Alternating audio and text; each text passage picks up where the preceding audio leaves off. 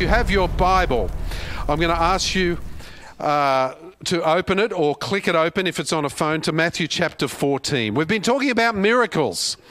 And uh, we, um, Josh and I have been sharing around miracles. And miracles, uh, the super cool thing is we're in the middle of a, of a season of miracles right now. In all of my years, certainly in church, I've never seen miracles lining up like they have been and continue to uh, have happening.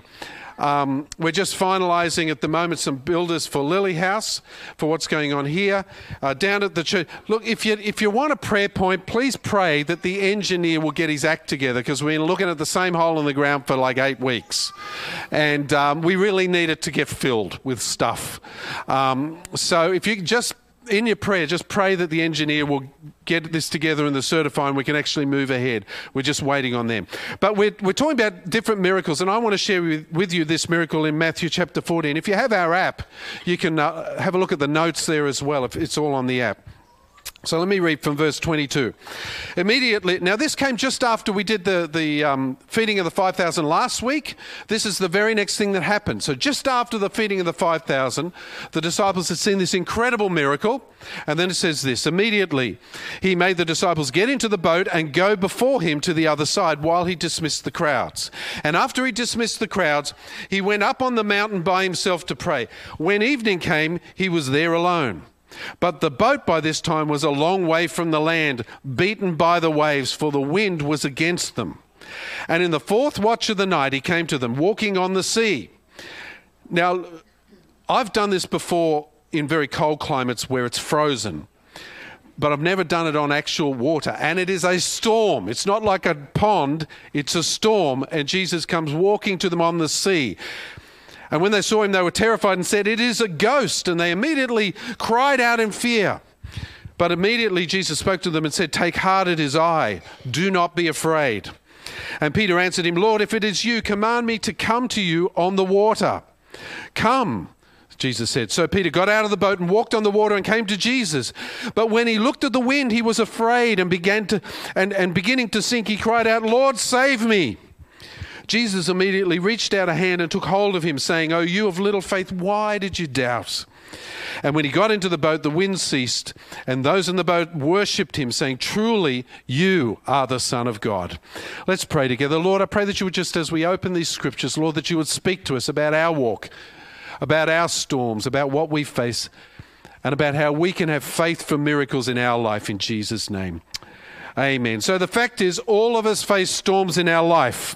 And some of you are facing them right now. It might be a medical report, a fight with someone that you love, a bill that you didn't expect. We all face storms in life, all of us. We can, we can sing as we just have, when the oceans rise and thunders roar, I will soar with you above the storm, but it's still scary. Is that right? I mean, let's be honest. You know, it, it's a difficult time. The Sea of Galilee is quite unique. Now, I don't know if you know much about the topography of the land there, but the Sea of Galilee is actually 700 feet below sea level. But the mountains surrounding it are 4,000 feet above sea level. So, what happens is cold air rushes down the mountain slopes and collides with warm air coming off the lake and creates phenomenally violent and aggressive storms. And Jesus sent these disciples into the storm. Now, you need to note that. Jesus sent these guys into the storm. He knew the storm was brewing and he sent them out into the storm. And look, there are storms and storms, aren't there? I mean, there's little ones and big ones and that sort of stuff. Dr. Thomas Constable said this there are two kinds of storms storms of correction when God disciplines us, and storms of perfection when God helps us to grow. Jonah was in a storm because he disobeyed God and had to be corrected. But the disciples were in this storm because they obeyed Christ and had to be perfected. And Jesus told them to hop in the boat and he said, Go ahead while I pray. He didn't do it to punish them, he didn't do it to correct them, he did it to grow their faith. They faced the storm that was seemingly driving against them. And some people think that when you come to Jesus, when you ask Jesus into your life, we've had several people here who've done that recently. When you ask Jesus into your life, some people think, well, it's just a bed of roses, it, everything's going to be great. But roses have thorns, folks. I mean, you know, I don't want to sleep in a bed of roses, do you? No, right? Because the Christian life doesn't automatically exempt you from troubles and storms and strife and difficulties. But what it does do is it gets you the ability to go through it. Listen, sometimes when you obey the Lord, the storm intensifies. Have you ever experienced that? You obey Him, and far from it getting better, it seems to get worse for a time. Because Jesus doesn't take you around the storms in life, He takes you through them and allows you to triumph over them. As Jesus promised Himself in John 16 33, I've said these things to you that in me you may have peace. In the world you will have tribulation, but take heart, I have overcome the world. That's a promise right there that we can hang on to. But look, for these disciples, it was not their first rodeo. They were seasoned fishermen. It was not their first storm. They knew all about it. They've been fishing on this lake their whole lives. So, a storm at sea was not new. In fact, we read in Matthew chapter 8, a few chapters earlier, of another storm, and Jesus was asleep in the boat. And, the, and they woke him up, and, they, and Jesus calmed the storm. Do you remember that? This is a different storm. So here's Peter, you know, the storm's really bad, the winds are coming against, the waves are crashing over the bow of their little boat.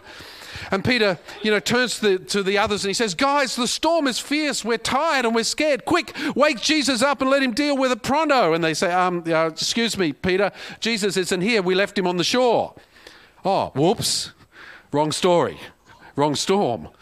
And so he had to say, okay, now we hit the panic button because it was terrifying out there. Can you imagine? Have you ever been in a small boat in a big storm?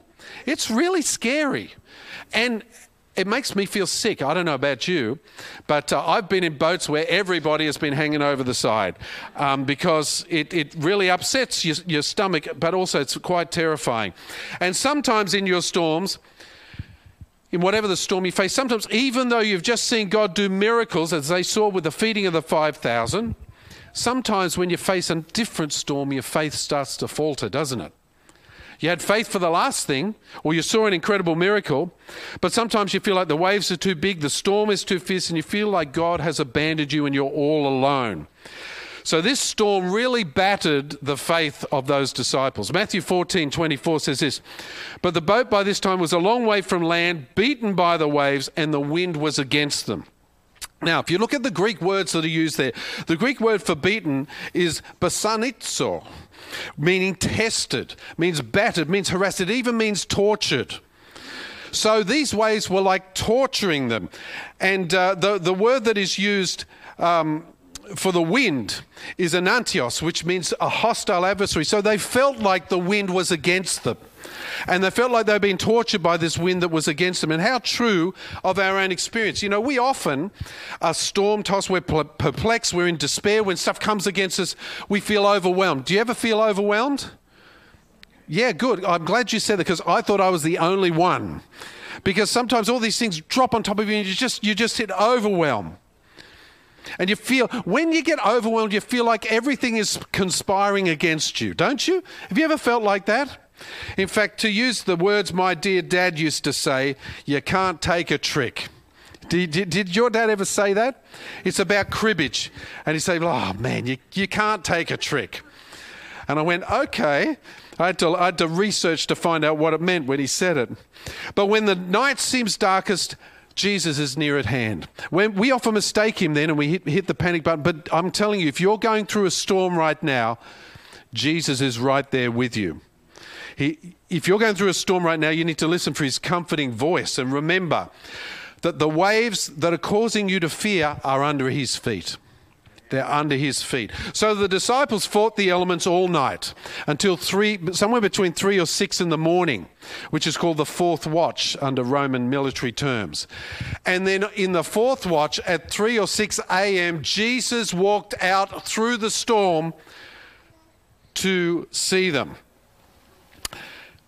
The disciples thought the approaching Savior was a ghost, but then Jesus spoke and so I'm telling you, if you are fearful today, if storms are surrounding you today, you need to hear the voice of the Savior somewhere in your storm. Nothing can calm the, sea, the sea or the raging in your heart like a word from God. And some of you are sitting here, I know, looking for that today. I could not tell you the number of times God has spoken to me in the middle of, of storms and, and difficulties that I've faced. As you probably know, Fiona and I lost everything at one point to a corporation that was called Storm. Can you believe it?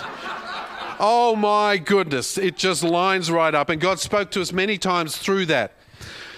Someone said, Are you bitter about losing everything at that point? I'm not. It's just the most expensive education we've ever had. But through it all, God gave me this verse Isaiah 41, verse 10 Fear not, for I am with you. Be not dis- be dismayed, for I am your God. I will strengthen you. I will help you. I will uphold you with my righteous right hand. And how many of you here need to know something you're going through at the moment that God has you in his righteous right hand? He's not letting go of you. You can walk out if you like, but he won't let go of you. Now, for the disciples, what calmed them was, was verse 27. It says, Jesus speaks to them, saying, Take heart, it is I, do not be afraid. The word for afraid in the Greek, now we, we take a lot of our words from the Greek. The word for afraid in the Greek is the word phobio. Sound familiar? You heard of a phobia? A phobia is something that we find all the time. Psychologists are busy diagnosing more and more phobias every step of the way. There are, there are millions of phobias around. Have you noticed that? Especially at the moment with the fear of the COVID virus going around the world. Everybody is scared, everybody is fearful. So, I, well, not everybody, but everybody except you. And. Um, so I went and looked up a few, a few uh, fears. This is for those of you who are psychologically inclined. Ergophobia. Ergophobia is the fear of going to work, so you stay at home. Oikophobia is the fear of houses, so you stay at work. Ablutophobia is the fear of washing. Some of you boys have that. Yeah, that's right. Panphobia is the fear of everything. This one I like nomophobia. It's the fear of being without mobile phone coverage. I'm not kidding, it's an actual phobia. And the new kid on the block, believe it or not, is coronaphobia. I'll let you figure that one out for yourself. See, the whole world lives in a climate of fear, and nothing will break through the fear of people's lives like encountering Jesus Christ. Nothing. He takes away fear. Sometimes Jesus lets us labor long into the storm, through the storm, till we wear ourselves out. Why? Because if we labor until we're at our wits' end, when we get to the end of ourselves, we find Jesus there. And sometimes He lets us do that. Fear. F E A R stands for false evidence appearing real because most of the things we fear never happen probably 99% of the things we actually fear don't happen. But the enemy uses that to target us. So we need to not have a spirit of fear, but of what? Power, love, and a sound mind. That's why, that's why that verse was written, so that we would not live under this, this fear. In fact, as Franklin Roosevelt said at the start of the Depression, when he became President of the United States, that famous quote, We have nothing to fear except fear itself. That's the only thing that fear has. It's itself, because most of what we fear never comes true. So um, I once went snorkeling with a friend. Um, I'll tell you who it is actually. It was Bill Newman. And we were in Fiji doing these meetings, and uh, we went snorkeling together, us and a few other members of the team. And one of the guys thought it would be really funny. You know, you know, you're sitting there with the snorkel, your head's under the water, and all you can hear is. And one guy thought it'd be real funny to come up and grab his foot. Well, I'm telling you, I saw a man walk on water that day. Like, but this was far more than that. The miracle that Jesus had, that's the, that's the closest I've gone to someone walking on water. But the miracle that Jesus had right here is incredible because he strolled out through a few miles of sea in a huge cyclone not in a, not in a nice mill pond, but in a huge cyclone. And it wasn't sea ice, it was actually water, all that sort of stuff. You know, you can explain it away however you like, but this is a, this is a miracle. He walked on the water, a genuine miracle. And Peter, rather than getting seasick and hanging over the side and throwing up, asked the big question Can I do that too? And to, he said, Man, if, if, if that's you, Lord, ask me out there. I'm up for this. And Jesus said, Come on on, the water's fine. He didn't say, Come on in, because he wasn't in it. He said, Come on on. The water's fine. Matthew uh, 14, 28, 29. Peter answered, Lord, if it is you, command me to come out to you on the water. And he said, Come. So Peter got out of the boat and walked on the water. And he came to Jesus. You know, you can criticize Peter's faith all you like, but Peter was the only guy who got out of the boat. The rest of them stood there in the boat said, I'm not doing that. I'm not doing that. And Peter had the courage and the faith and probably the stupidity to get out of the boat in a storm and walk across to, Je- to Jesus. So, what about you? Are you faithful enough to step out into the unknown? Sometimes we have to step out into the unknown, but we should never be afraid to trust an unknown future to a known God. So, here's Jesus walking on the water. Peter has the faith to do the same. He steps out of the boat, he's walking on the water. One step, two steps, his eyes firmly fixed on Jesus. Jesus called him and he stepped out in faith until what? What does the Word of God say? he started to look around. I was thinking the other day, I don't know if you've seen this, there's a clip on YouTube that I like. It's a very short little clip. It's called the German Coast Guard. Um, all due respect to Otto and Renata up there, but this one's really funny. Um, and it's this young guy who's a young German guy who doesn't speak very good English, and they leave him in charge of the Coast Guard thing. Anyway, this call comes in, and the, the call says, Mayday, Mayday, we're sinking. I repeat, we are sinking. And he gets on the, the thing and he goes, What are you thinking about? And this, there's no misunderstanding here. Peter was actually sinking. And Jesus didn't say, What are you thinking about? He said, Peter took his eyes off Jesus right? He took his eyes off Jesus and he began to sink. And Peter might have been criticized for this. They say he, he should not have asked to go out on the water. Well, I admire the guy. William Carey said, Expect great things of God, attempt great things for God. Don't you like that? Certainly, Peter did that. I'm afraid that most of us are satisfied with the little things of God. Some of us are just satisfied to get by. And I don't want to be that guy. And I'm praying you don't want to be that guy or girl as well. That you don't want to sit here and go, I'm just going to float through life.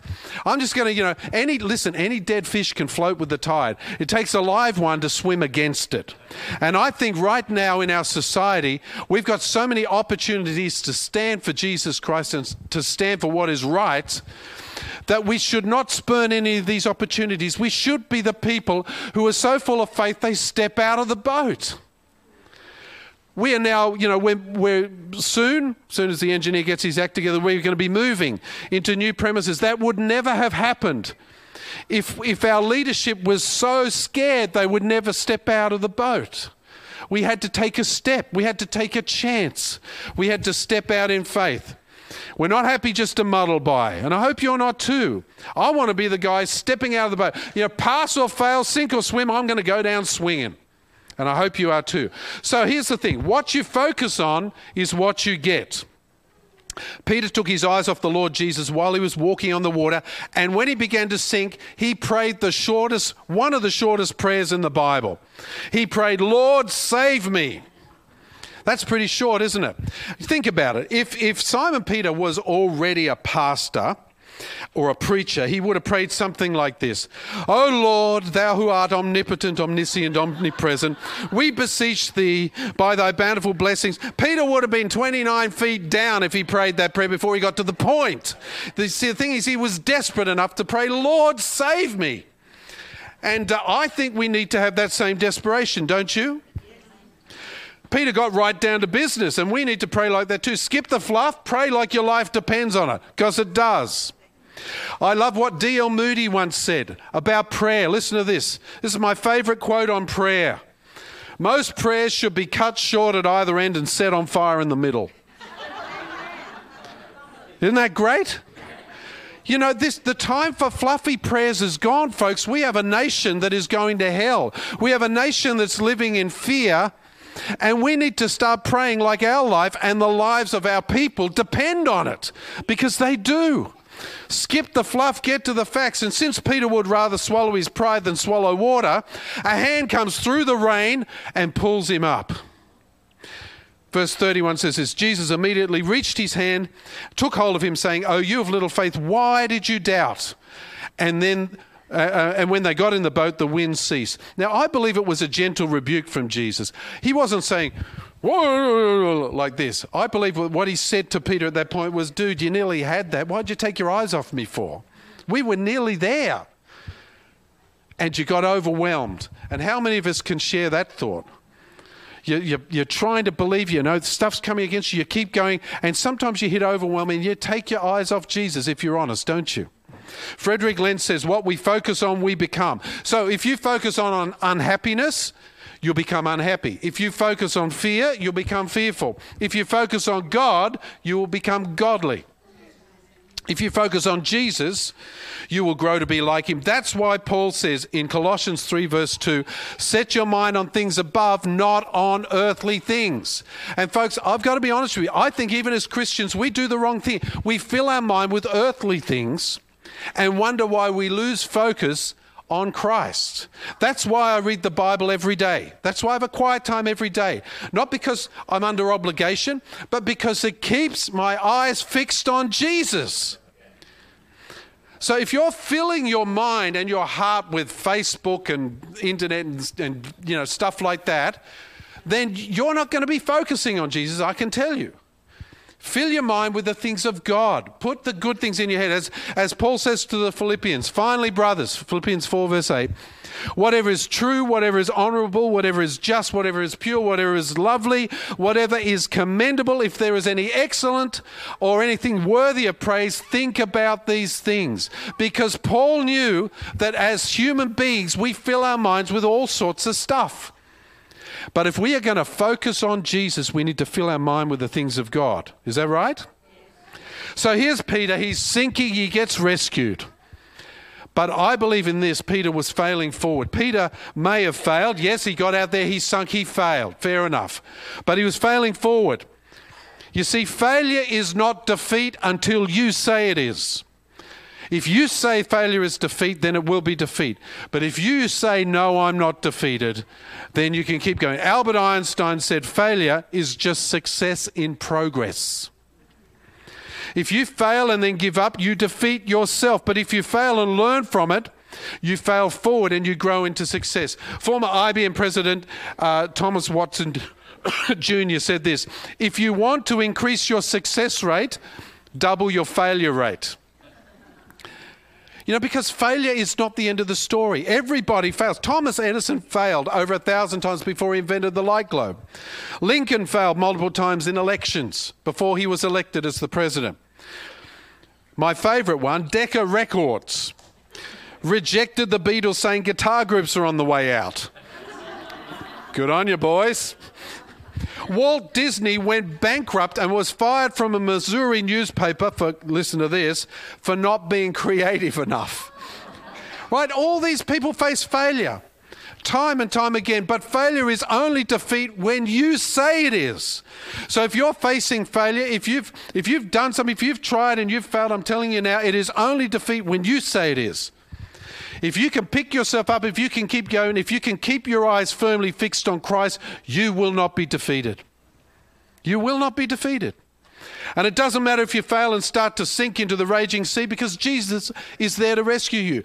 But it matters that you're the one who's still sitting in the boat and failed to step out.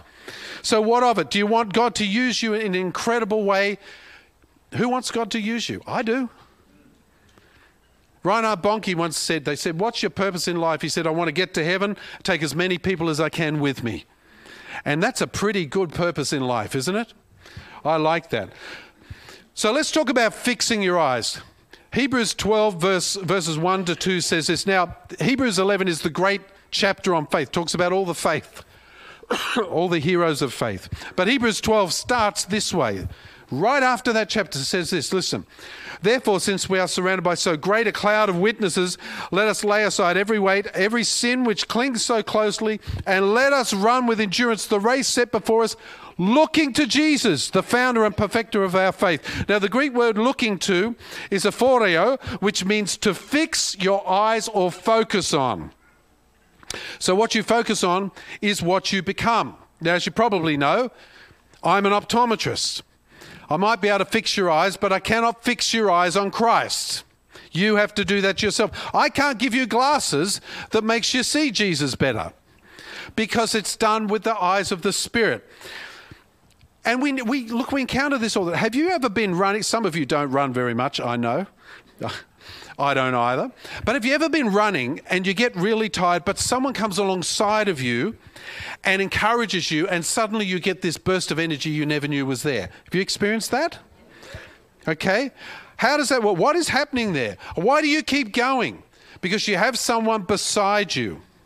It shifts the focus from your pain and your discomfort and your tiredness to someone else who's speaking to you saying, Come on, you can do this, you can do this.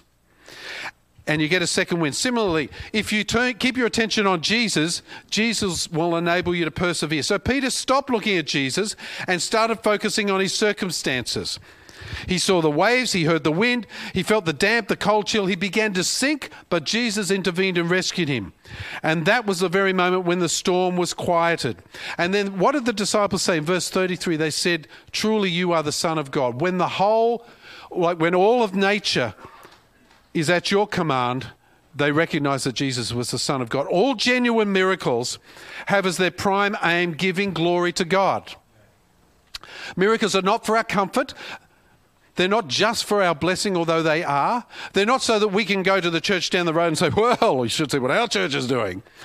Right? Miracles are about glorifying God. And the miracles that we've seen in this church, I'm telling you now, they're not me, they're not our leadership, they are glorifying God.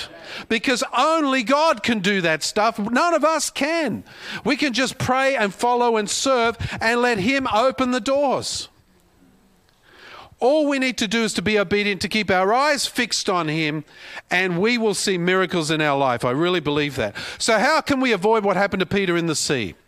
Well, there's two ways to avoid it. One is never get out of the boat.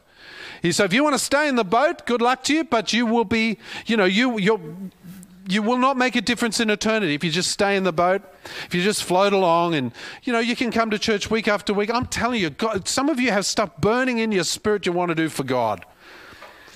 And I want to encourage you right now is the time to get out of the boat and step into it. God is planting stuff, I know, in, in the hearts of, of people here. And it's not about just coming to church and be, you know, I believe church should be a vehicle to train and equip and release you to be all you can be in God. Do I hear an amen to that? And that's my aim. I want to train, equip, and release you so that we have a church of dynamic people doing incredible things right throughout our society. So we sang earlier, Turn Your Eyes Upon Jesus. That's a beautiful song, isn't it? Remember what the words say? Turn your eyes upon Jesus, look full in his wonderful faith, face, and what happens? And the things of earth grow? Strangely dim. Strangely dim. See, that, that little hymn is exactly what we experience. If we focus on Christ, the things of earth grow strangely dim. Don't believe me? Let me prove it to you you can see here we've got a dot and we've got some coloured balls out here. Can you see that? Now I want you to stare, stare at the cross in the middle. Just stare at it, and what you'll find is that the coloured dots disappear. Turn your eyes upon Jesus, look full in his wonderful face, and the things of earth grow strangely dim. Who experienced that just then? It's an incredible thing. See, this is the way our God created us, the way He wired us. But when we, when we look at something, when we focus on something, the things of earth grow strangely dim. It's really true. Isaiah 26, 3, keep, you will keep in perfect peace he whose mind is stayed on you because he trusts in you. So some of you here today face situations that fill you with fear, but I want to pray for faith. I once heard a saying, fear knocked at the door, faith answered, there was no one there. And that's what it's like. If you have faith in your heart, you just don't experience the fear that the rest of this world is going through right at this moment. So I'm not sure what you face right now, but I want, I'm not asking you what you're facing right now. I'm going to ask you what you're focusing on. Are you focusing on the dilemma or the deliverer, the problem or the protector, the situation or the savior? Because you cannot focus on all of it. What you focus on determines what you will become. And to this end, I want to show you another little trick here. Have a look at this one. Focus on these four dots. Don't move your eyes, don't look anywhere else. Just focus on them. If you're over at the sides there, you might want to sort of slip round and can you see it over there? Kind of. Just focus on those, those four dots. And now, when we go to the blank slide, thanks, Eli. There he is. There he is. You see, if you focus enough on Christ, he appears even when you don't, don't even think he's there, he's still there. Because that's what it's like. What are you focusing on right now? Because I'm telling you, if you focus on Jesus, the things of earth will grow strangely dim. And guess what? Your faith will grow. You want to see miracles in your life? Focus on Jesus. Focus on Jesus. Because He's the one. Fix your eyes on Him. Would you bow your heads?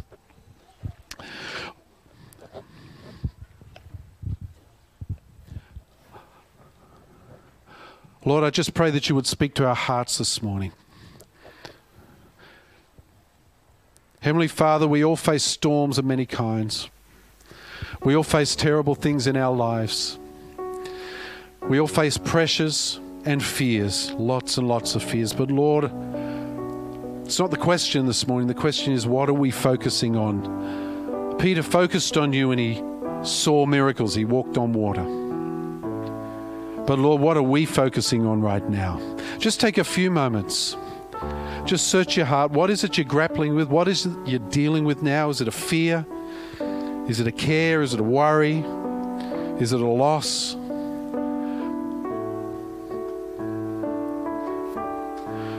You're just thinking of that in your heart right now, but I want to take this opportunity to take your eyes off that thing and put them right on Jesus Christ. I'm going to pray a prayer. I want you to pray this with me because together we are going to focus. You know, the, the whole power of laser is that it focuses. That's what makes a laser so powerful. And our prayers, our heart, our faith is incredibly powerful when we focus on the right thing, which is Jesus. So I want us all to do this. Say this with me. Say, Lord Jesus, I take my eyes off my circumstances and I firmly fix my focus on you. Fill me with your Holy Spirit. And let my eyes never stop focusing on you. Let's stand together. Just continue in an attitude of prayer.